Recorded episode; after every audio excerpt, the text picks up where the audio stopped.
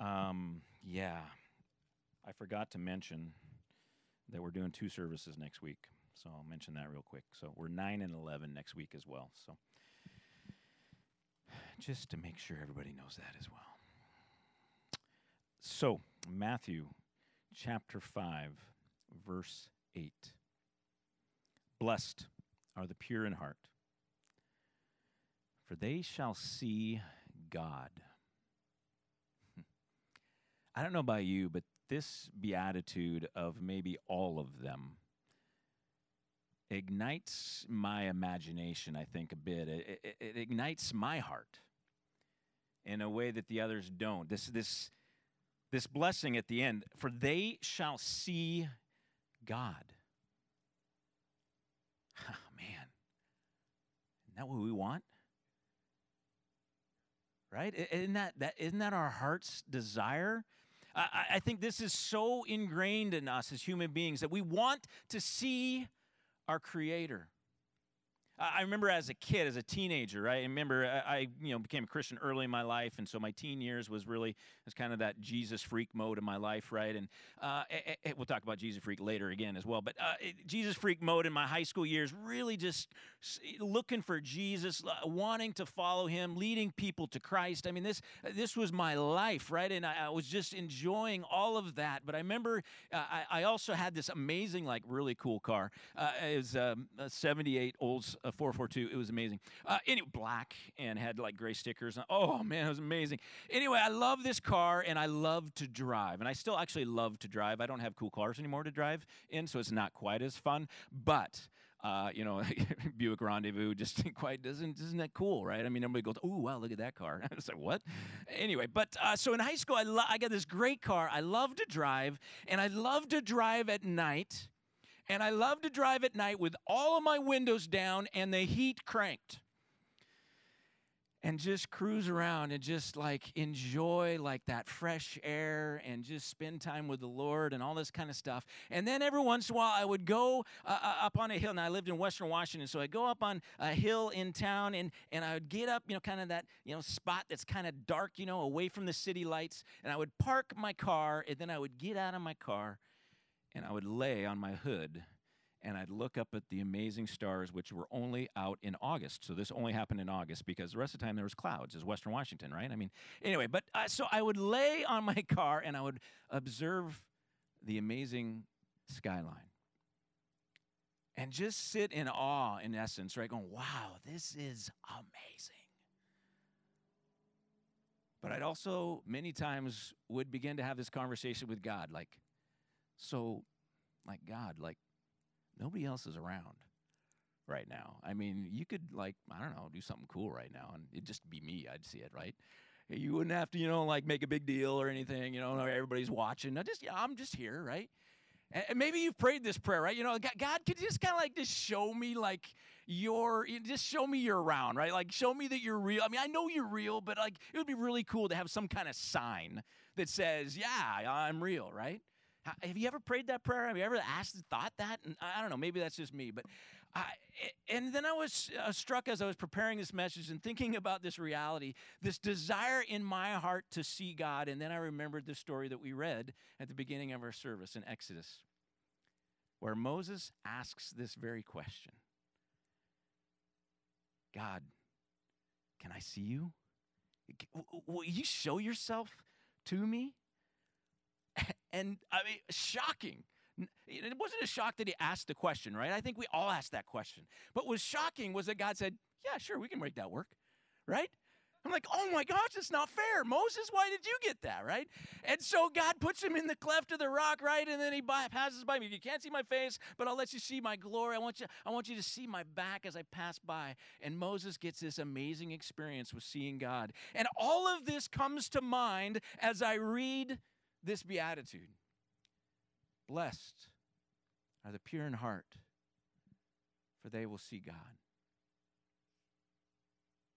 Now, another thing came to mind as I was thinking about this as well, and, and that was this truth that we see in John 4 24, where we realize that God is spirit. And we're like, oh, oh, wait a second. If God is spirit, how can we see God? Right? God is not made of matter, right? He's not made of substance. He's not made of things of this world that we could actually observe and see with our eyes, right? So it's not like God could just, you know, appear. Now, Jesus, right? We got Jesus nowadays, right? You know, that's cool. We, he's got that body thing going, which is pretty awesome. But God himself is spirit, right? The divine aspect of God is spirit. We can't see him. So I was like, well, how do we do this? You know, we want to see our creator, we want to see God, but we can't because he's spirit. And so, how does this work? And then I realized another reality, and this is the amazing truth of in creation, right? The sun, right? Uh, you ever thought about now? This, this morning we've got the smoke that's filtering the sun, and so maybe some of you, especially with sunglasses, you can look up and you can kind of look at the sun. But normally, without the smoke, right? We can't look at the sun, at least not for very long. Otherwise, we burn our eyes out, right? I mean, it's not going to work. We can't actually look at the sun, but and even if we do, even now when we're looking up there, we're actually not like seeing the sun, right? We're seeing the radiance of the sun. Right? We're not seeing the surface of the sun. We're only seeing the radiance that's coming off of the surface of the sun. And I think this is an example of how we can also see God, who is spirit. We, we can't actually see God like, you know, as if he's a human being, like he's like flesh and blood, like he's material, like he's substance that we can actually see. We can't actually see him, but we can see his radiance. And we can see the impact that he has in this world. this is the God who we worship. In essence, as I contemplated this idea of seeing God, I boiled it down to this. I think seeing God is an awareness of His presence, His voice, and His action. Every time we become aware of God's presence, we are seeing God. Every time we are aware of His voice speaking to us, we are seeing God. Every time we see what God is doing in us and around us and through us, we are seeing God. This is the seeing that we long for. And in essence, even back in my teenage self, when I'm laying on top of my cars, looking up into the stars and saying, God, maybe just, you know, a few shooting stars, you know, that would spell out your name or something, that would be cool, right? Eh, eh, what I was off, what I was actually looking for was evidence that he was real, evidence that he was there, evidence that he was not just some eh, mirage or just some image in my brain or some something that is made up on my own, but that he actually was real. That's what I was looking for, and that's what I think we're all looking for.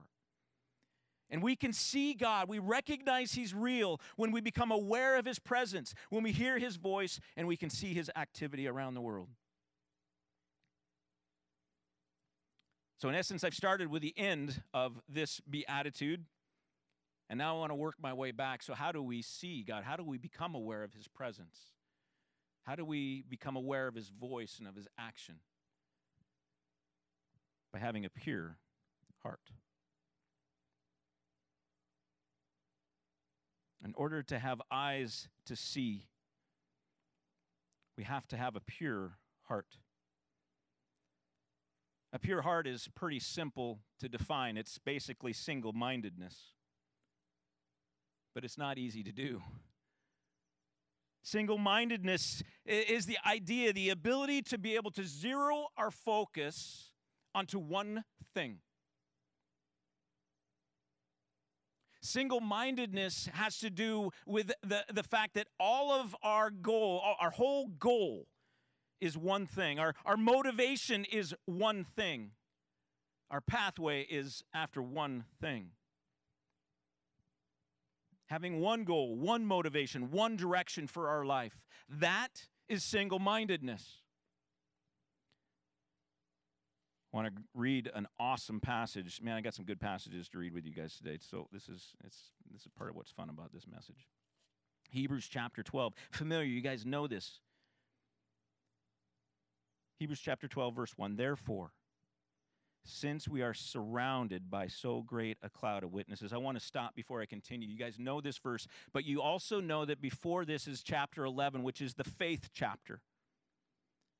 Right? This is the chapter where the author of Hebrews goes through all of these people throughout history who have proven their faithfulness to God in essence, to, to wrap it around into this message today, have proven their single mindedness, proven that they were pure in heart, and as a result, they were able to see God.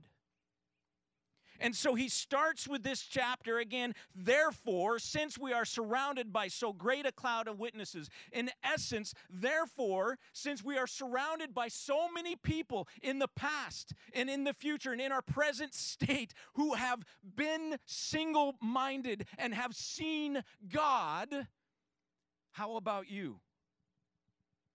Let us also lay aside every weight. Think about single minded here. Let us also lay aside every weight and sin which cl- clings so closely to us, and let us run with endurance the race, the path that is set before us, looking only to Jesus, the founder and perfecter of our faith who for the joy that was set before him endured the cross, despising the shame, and is seated at the right hand of the throne of God. Do you get this? Like the, this is single-minded passage right here. That we would get our focus on Jesus, get it off of all of the distractions of this world, get our off of our even our own sin. How often do we allow sin to distract us to get our eyes off of Jesus? We're like, oh, I'm a sinful person. So we look inwardly and downward and ah, I'm just horrible. No, no, no. We need to continue to look at Jesus even in our sin single minded passage. This is what single mindedness is is fixing our eyes on Jesus. He is the one goal. He is the only motivation and he sets the only path that we can follow. We are surrounded by examples of people who are living this out, not only in Scripture, but also, I think, in our lives.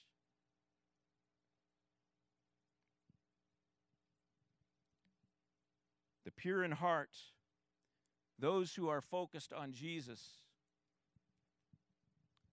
are the ones who allow Jesus and his perspective to trump all other perspectives that are out there.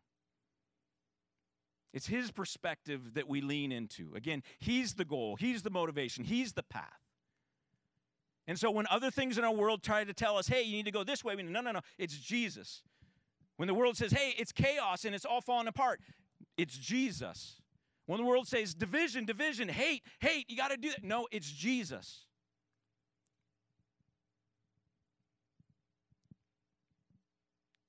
It is those who are able to zero their focus on Jesus that have a pure heart.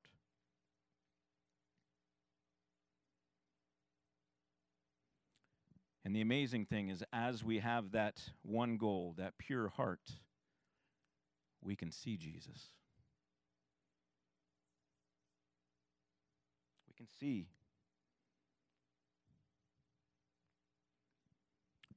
Continuing to work backwards on this verse, we have to recognize that the pure in heart, as all of the other Beatitudes is not something that we can just accomplish on our own. It's not just something that we just come up with on our own. It's not something that we can just like, you know, if I just work really hard, I'll get there. Pure in heart only comes about as a result of confrontation. See, the world the world tells us that we can have it all. The world tells us we can have it all.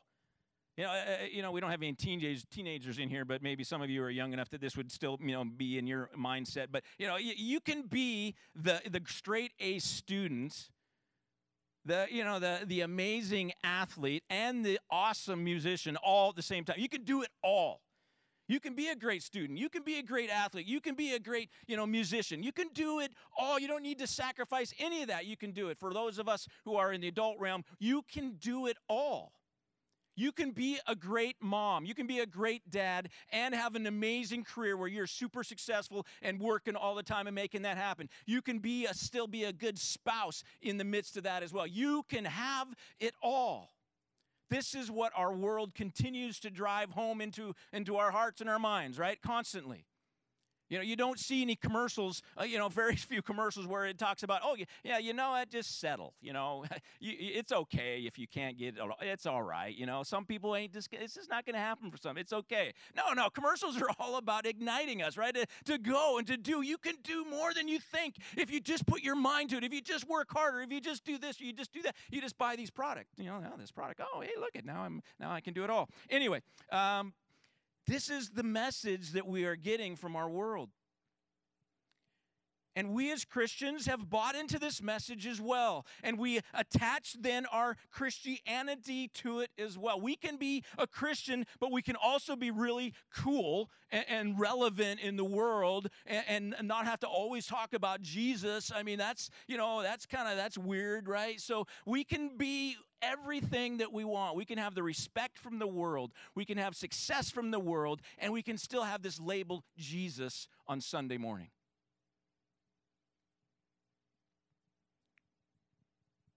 Our culture also celebrates the balanced and the diversified.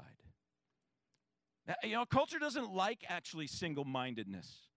They, they say, you know, if you want to be successful, you need to diversify not only your portfolio, but also your skills, right? You need to develop a lot of different skills so that you can fit into a lot of different markets. You know, I mean, what happens if, you know, everything changes and, and the job changes and now you you know, whatever you're doing now doesn't fit anymore. You got to find something new. So you got to diversify. You want to be able to learn all the different jobs that are in your business so that if something happens, you can move from one to the other. Being singularly focused is not what our culture wants us to be. Matter of fact, it's usually puts down those who are singular focused. The mom who says, No, I'm going to stay home and take care of my kids instead of pursue a career. What? What are you doing? That's just crazy. Oh, boy, you're missing out on everything.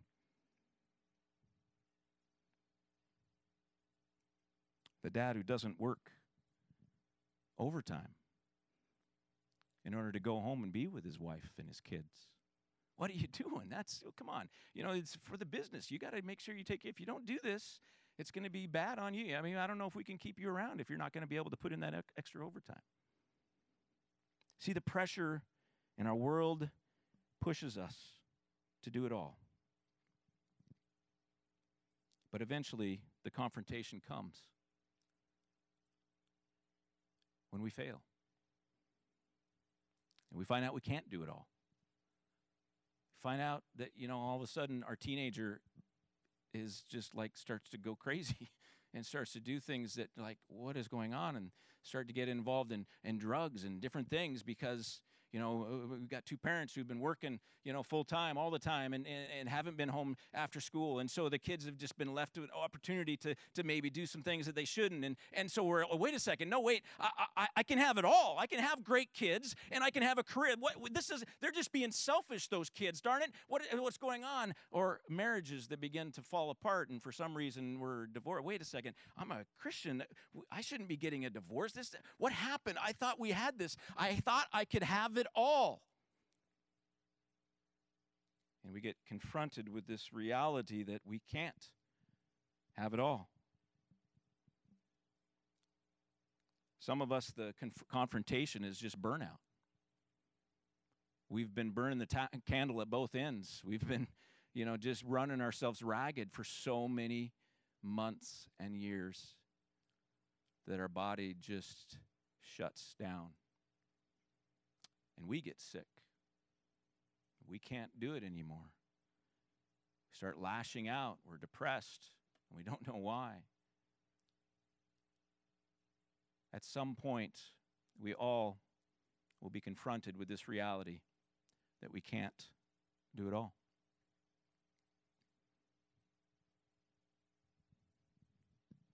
I think, you know, some of us are experiencing that right now in the pandemic. Over the last six months, as we have lost so many things, our lives have totally been turned upside down. And some of us are still fighting to have it all. We can do this. I can homeschool my kids. I can make that happen. I, I, can, I can still work and, and homeschool my kids. It's going to be okay. We're going to make this through. I can still do all the things that I was, I can still, I can, I can do this.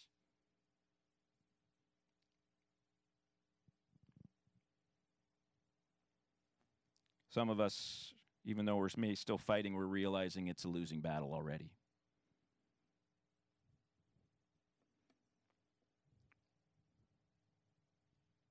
It is when we have been confronted by this reality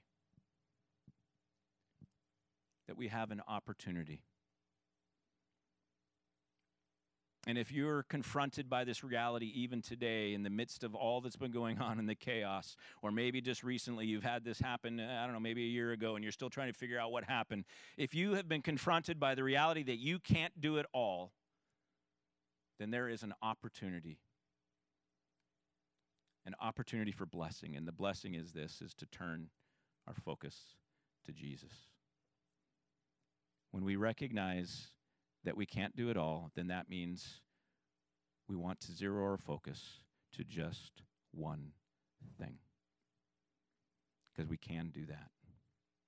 That's the one thing we can do. Everything else gets simplified. Everything else kind of washes away. And it's not about being a good dad. It's not about being a good husband. It's not about being a good worker. It's not about any of that stuff. It's just about Jesus. That I just want to have one relationship, one thing that I know that I'm having success in. And the unbelievable, amazing truth of Scripture is this the moment we bow our knee to Jesus, we are successful. The relationship is completely restored, not just in the moment, but for all eternity. He is the one thing. When we bow our knee to Jesus as Lord, He becomes the one thing, and that one thing we are already successful at. Not because of our greatness, not because of what we have done, not because of our brilliant minds, but because of what Jesus has done. The fact that He came and He lived and He died for us. He rose from the dead. He is preparing a place for us for all eternity. Jesus is the reason that we're successful. It is the one thing that we need to cling to and to seek.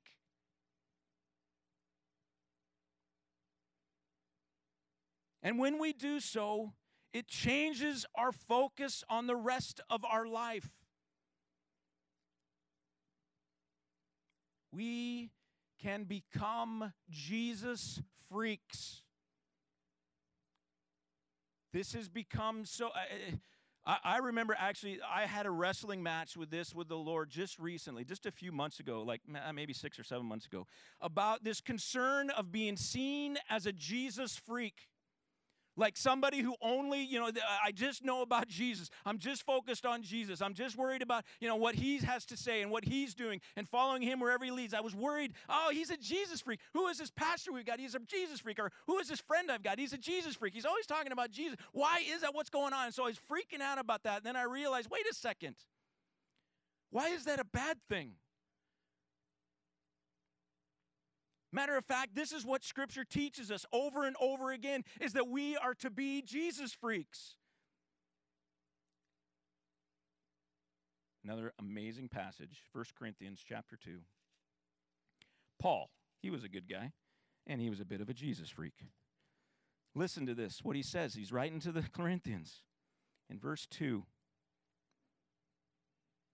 For, uh, let's go back to verse 1. I got to get con- a little bit of context. And I, when I came to you, brothers, did not come proclaiming to you the testimony of God with lofty speech or wisdom I didn't figure out, you know, how to the apologetics of it all. I didn't figure out how to, you know, make sure that I can communicate this message so that you could receive it, so that you could understand. I, I didn't work, I worry about all that kind of stuff. I didn't make sure that I was wearing the right clothes so you didn't like, oh, that's a Jesus freak. I'm out of here, right? You know, I didn't worry about any of that. I didn't worry about how I was going to communicate it. I just did this. For I decided to know nothing among you except Jesus Christ and Him crucified. Amen? Jesus freak right here, Paul. He decided, uh, you know what? I, don't, I, didn't come to try to convince you of anything else. I didn't come trying to, you know, make sure that I could make this sound really pretty and good to you. I just came knowing Jesus and trusting that Jesus would be the one who would help me to communicate the message to you wherever you were at at the moment. And the Holy Spirit would interpret that in your ears and that you would be struck by the love of Jesus and that you would choose to surrender your life as well. He, Jesus, is our goal and our direction and our motivation. We must allow Jesus to infect all that we do. We still are a child. We still are a spouse. We still are a parent. We still have jobs. But we don't stop doing those things. We don't have to become a monk in order to be a Jesus freak. But what makes us a Jesus freak is that instead of allowing the world to influence how we worship Jesus, we allow how we worship Jesus to infect how we do all of those other things.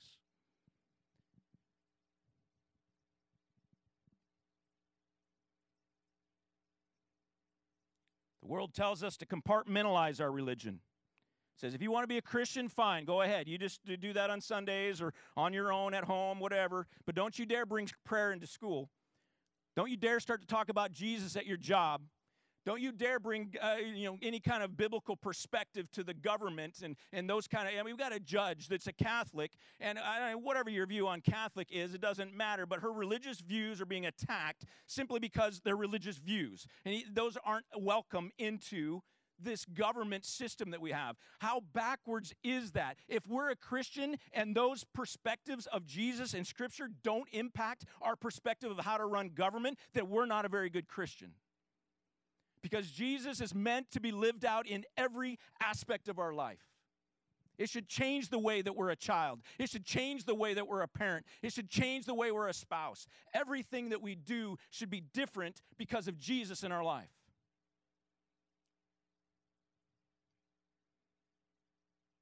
The amazing thing about this pandemic is once more it has it has exposed our own hearts it's exposed the fact that even us as Christians, we haven't had one thing in mind. We've allowed the world to distract us. We've been focused on trying to do it all because it can be done. I know I can do it. And instead of releasing all of those things, see, if we were singularly focused on Jesus, then the pandemic would certainly, all the shuts down, shutdowns, I mean, certainly that would maybe a little bit of disruption in our life, but would not shake our core. It wouldn't shake our confidence in Jesus. It wouldn't shake our trust in the fact that He still has us and He's in control and that He's caring and loving on us all the way along, every day, that we don't have to worry about tomorrow because He's already got it taken care of. He knows what tomorrow brings. But because so many of us as Christians, and I am a part of this, don't get me, this is, I am not pointing fingers uh, other than at myself, that I too have been disrupted and have recognized the reality that I have not been seek, seeking just one thing. I've allowed the world to distract me. And I've bought into the lie that I can have it all. May we because of this confrontation, once again, recommit our minds to that one thing. That our hearts would once again be pure, single minded. It's Jesus. I want to close now with one last passage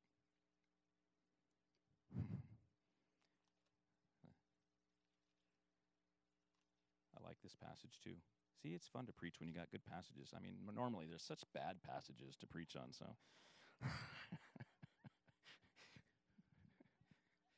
yeah. All right. Matthew 6. okay, so this is later in the in the in the Sermon on the Mount, and Jesus is is talking about basically idols here. and, and listen to what he says uh, about light. Jesus starts in verse 19 Do not lay up for yourself treasures on earth where moth and rust destroy and where thieves break in and steal. But lay up for yourself treasures in heaven where neither moth nor rust destroys and where thieves do not break in and steal. For where your treasure is, there your heart will be also. And then listen the eye is the lamp of the body. So if your eye is healthy, your whole body will be full of light. But if your eye is bad, your whole body will be full of darkness. If then the light in you is darkness, how great is that darkness? And then he goes on no one can serve two masters.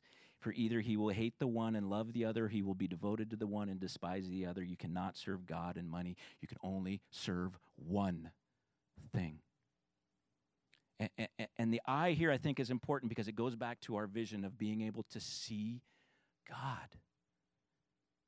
You see, I think that when we have our eyes fully on Jesus, not only are we able to see God, feel his presence, hear his voice, recognize where he's working around us and in us, but then the light is able to come out of us as well. You see, it's when we zero our focus that the light is able to enter into us and then return out of us to others. This is what he's talking about this darkness when you're looking at darkness, it's dark and there's nothing to come out of that darkness because you've only taken in darkness.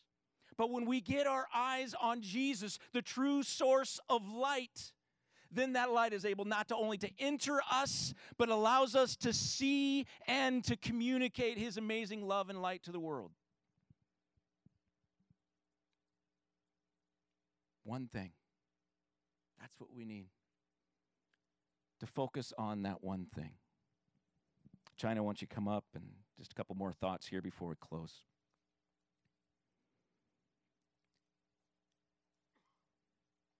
The question is when you feel the presence of God and it brings that comfort and peace. And I, I, I don't know, maybe, I, maybe I'm presuming too much.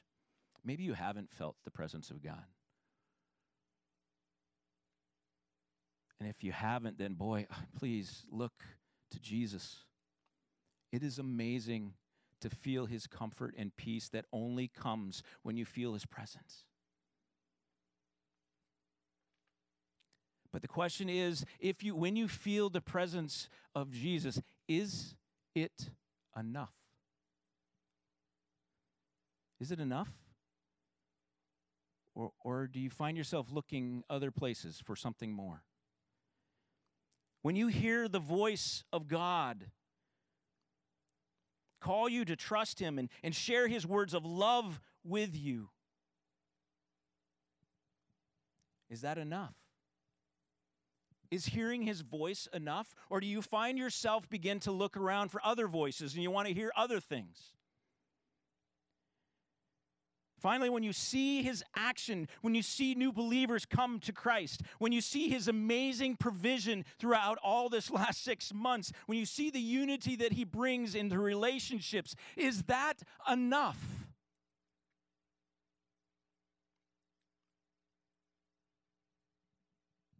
One thing Jesus. If we fix our eyes on Jesus, if we can be single mindedly, single minded focused on Jesus, then we will see God. We will recognize his presence. We will hear his voice. We will see his work in our life and in others. And it is enough.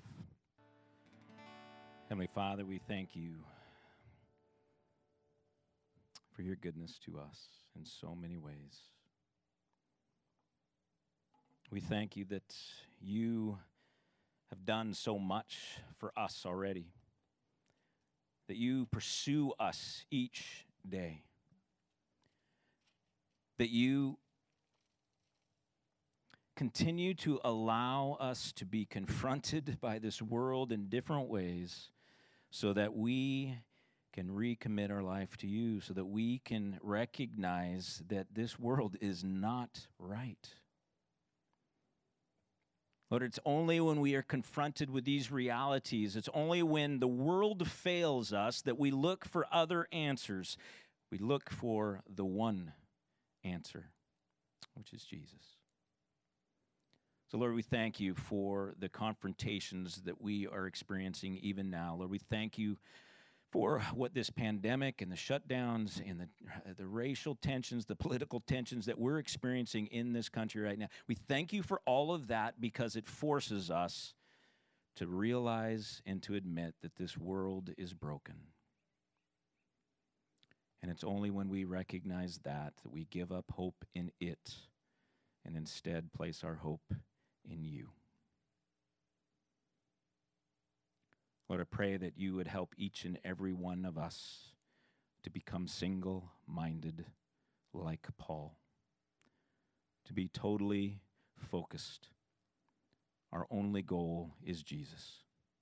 Our only motivation is Jesus. Our only direction is Jesus. Philippians chapter 3, verse 7 and following, Paul writes, But whatever gain I had, I counted as a loss for the sake of Christ. Let me read that again. But whatever gain I had, I counted it as a loss for the sake of Christ.